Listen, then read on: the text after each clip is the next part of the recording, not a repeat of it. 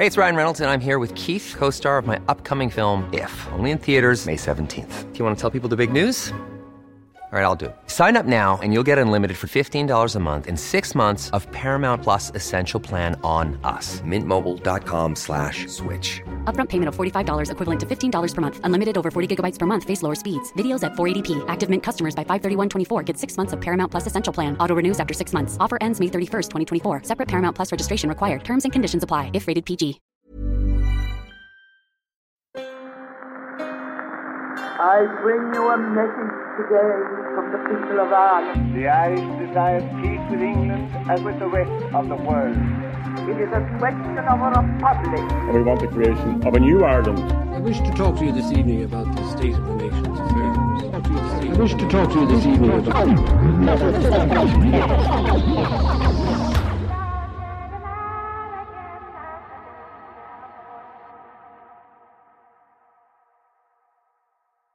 Welcome to the history of Ireland.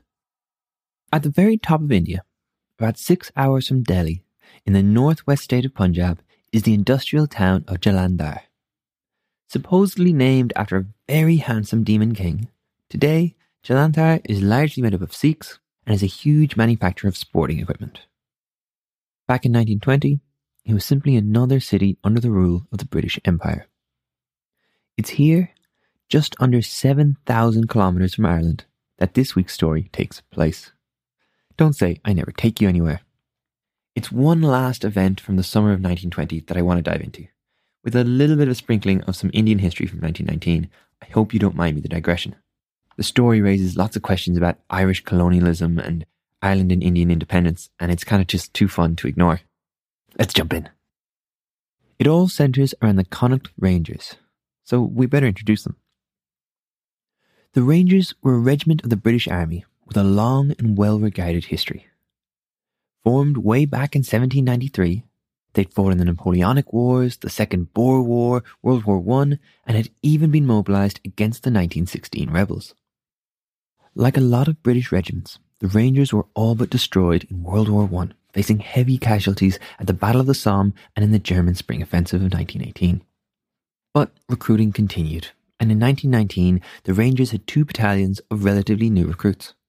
Once the War of Independence broke out, they were quickly sent away from Ireland, with the 1st Battalion placed in Dover and the 2nd sent to, you guessed it, Jalandhar in India, or as it was known by the British at the time, Jullundur. It seems from Dingle to New Delhi, the British have a way of butchering place names. Though, to be fair, I can't really blame them, as I'm probably mispronouncing Jalandhar myself. The idea was that by sending the two regiments of Irishmen out of Ireland, the army would reduce the risk of divided loyalties becoming an issue. I don't think I'm giving anything away by telling you that this plan didn't really work.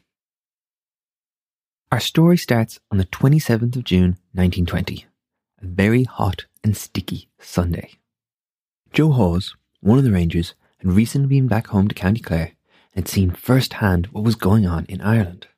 In particular, he told of, quote, his indignation and humiliation at the breaking up of a hurling match by British soldiers.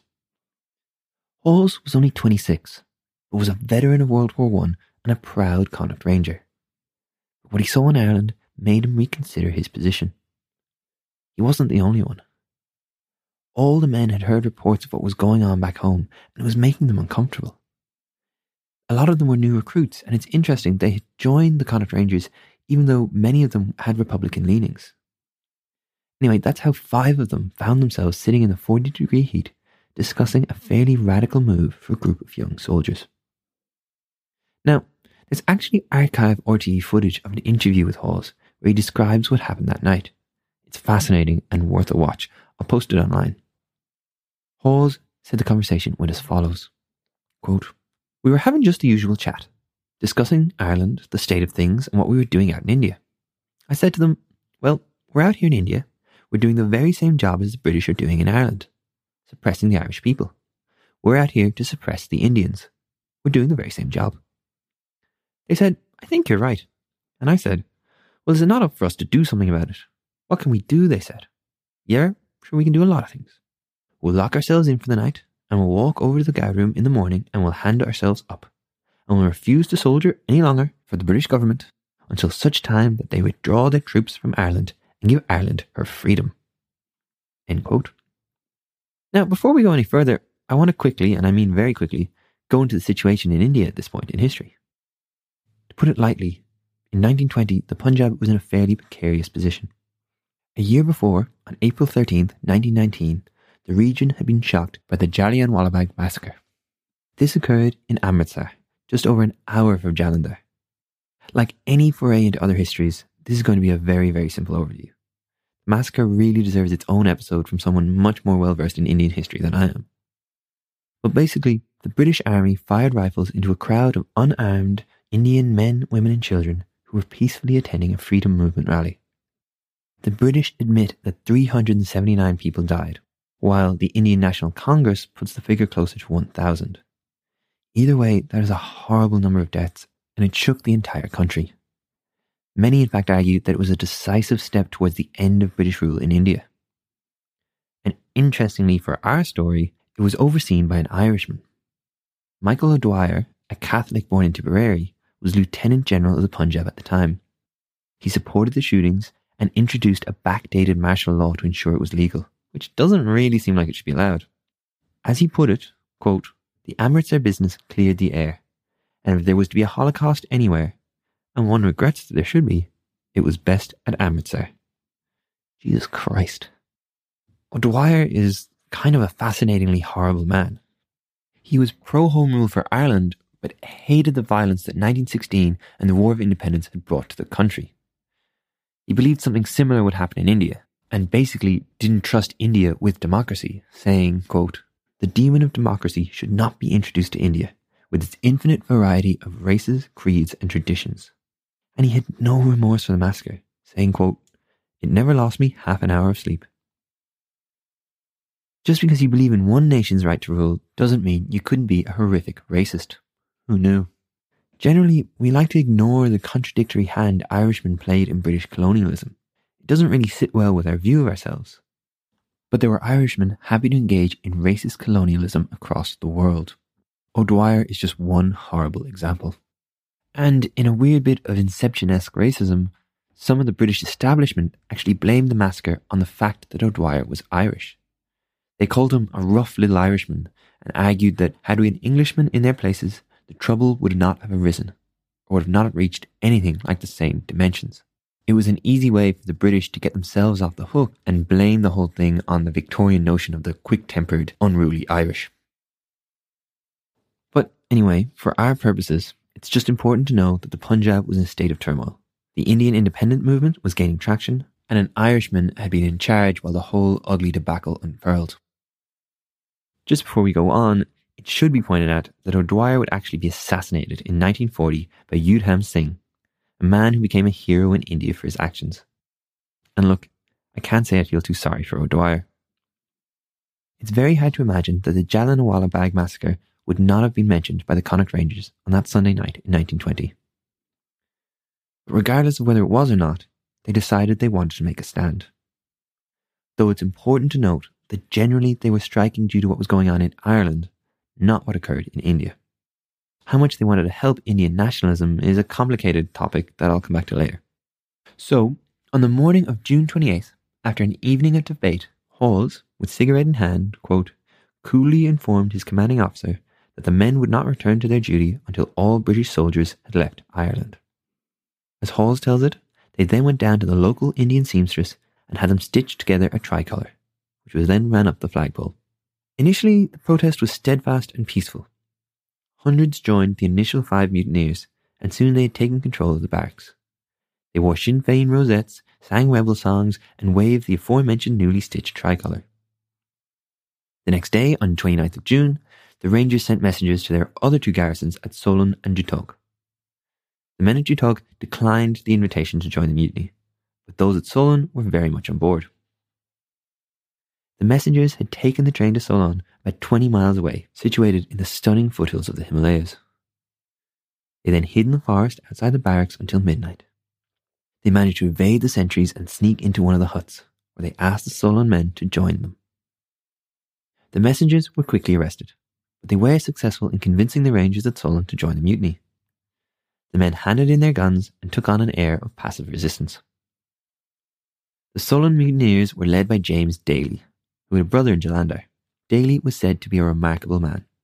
Only 21, he was assertive and very cool under pressure. Daly quickly decided that handing over the weapons had been a bad idea, and on the evening of July 1st, he and around 70 men armed with bayonets attempted to regain control of their rifles. This move from passive resistance to a more violent approach did not go over well. And what changed Daly's mind about the arms is unclear. Maybe the 21 year old just got antsy. Whatever the reason, Daly and his men arrived at the munitions store and he allegedly shouted at the men guarding it, saying, If you want to know who the leader is, I am James Daly, number 35025 of Tyrrell's Pass, County Westmeath, Ireland. The mutineers attacked, and in the confusion that followed, the loyal soldiers shot and killed two men, Patrick Smythe and Peter Sears. The move from passive resistance to an outright attack with actual casualties immediately escalated the situation. The mutineers were forced to back off, and within two days, both the barracks at Jalandhar and Solon were under the control of loyal regiments. In the end, 61 men were charged with mutiny and court martialed, while 14 were sentenced to death. But as it happened, only one man was executed. Not Joe Hawes, the Clare man who'd instigated the whole thing, but rather James Daly, self appointed leader from Westmeath. On the 2nd of November 1920, the 21 year old was shot at sunup. He was the last soldier of the British Army to be executed for military offence. And in his last letter to his mother, he wrote, I wish to Lord that I had not started on getting into this trouble at all. But it is all for Ireland. And that was the end of the admittedly short lived Connaught Mutiny. Though relatively small, it did cause quite a stir in Ireland. Unsurprisingly, James Daly very quickly became another martyr for Sinn Féin's cause, and the whole mutiny was used as more propaganda. For years, there were songs, plays, and poems written about the men. While in India, the nationalists praised the mutineers. The Fatah newspaper in Delhi pointed out that the mutineers had adopted Gandhi's principle of disobedience, while a nationalist Indian paper in America even ran a short story about a gallant Irish soldier named Shane O'Neill who ditched his uniform for, quote, native costume and began leading an Indian separatist cell. The story ends with him saying, What's sauce for the goose is sauce for the gander. If freedom is good for Ireland, it ought to be good for India. Total and utter fiction, but fascinating to see how even Indian nationalists saw that there was some propaganda value in the mutiny, and how the Irish Revolution was inspiring people abroad. And it is important to look at the Connaught Ranger mutiny in terms of Indian independence rather than just Irish most Indians would not have really seen a difference between the Irish and the British. But Indian nationalists did see Ireland as sort of a test case, and the British knew this. It's arguably why they executed James Daly. As Stephen Lally, one of the mutineers, put it much later, I thought we might as well kill two birds with one stone, and if we could get the Indian national movement with us, it would mean a great victory, not alone for Ireland, but India as well we could have officered the native ranks, and in a very short time, India would have gained her freedom. Now, there are two interesting things from this quote. One, do you notice how the Irish were going to officer the natives? Little dodgy. But also, secondly, this was exactly what the British feared. If the Rangers had convinced Indian troops in the British Army to mutiny, it would have been a much bigger problem than just if a few Irish lads decided to do it. And as we know, due to the Jallianwala Bagh massacre, the British in Punjab were in a precarious position. When asked about the execution of James Daly, Lord Chelmsford, the Viceroy at the time, said the following We should find ourselves in a position of great difficulty in the future with regard to Indian troops if, in the case of British soldiers, we did not enforce the supreme penalty where conditions justified it. The historian Thomas Bartlett puts it like this The fact was that the mutiny of the Connaught Rangers had mildly shaken British rule in India, not Ireland, and the mutineers had to suffer accordingly. Which brings us back to whether or not the mutineers actually supported Indian independence, as Lally argued. If they did, they went about it in a funny way. They never tried to make contact with any of the Indian nationalist movement, and Bartlett argues that they may have actually acted so passively not because they were copying Gandhi, but rather because they didn't want the local population taking advantage of the disturbance. It's very hard to make a call on it one way or the other, but look, I like to believe Lally and Hawes when they say they hope to support Indian independence, even if it's just the optimist in me. And regardless of whether or not the mutineers were pro Indian or not, generally the Irish and Indian nationalists did see each other as allies against the British. In fact, it's said that Eamon de Valera and Jawaharlal Nehru, who would go on to become the first Prime Minister of India, often wrote letters to each other.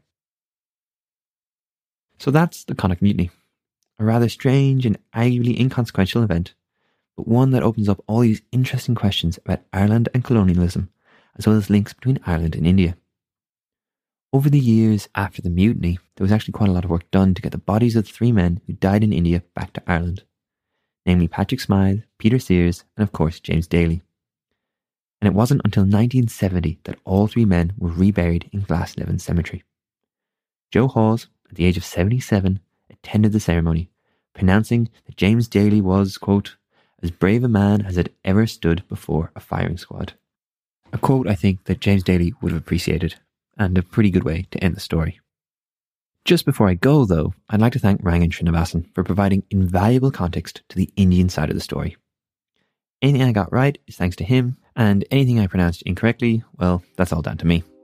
Cheers, B Man.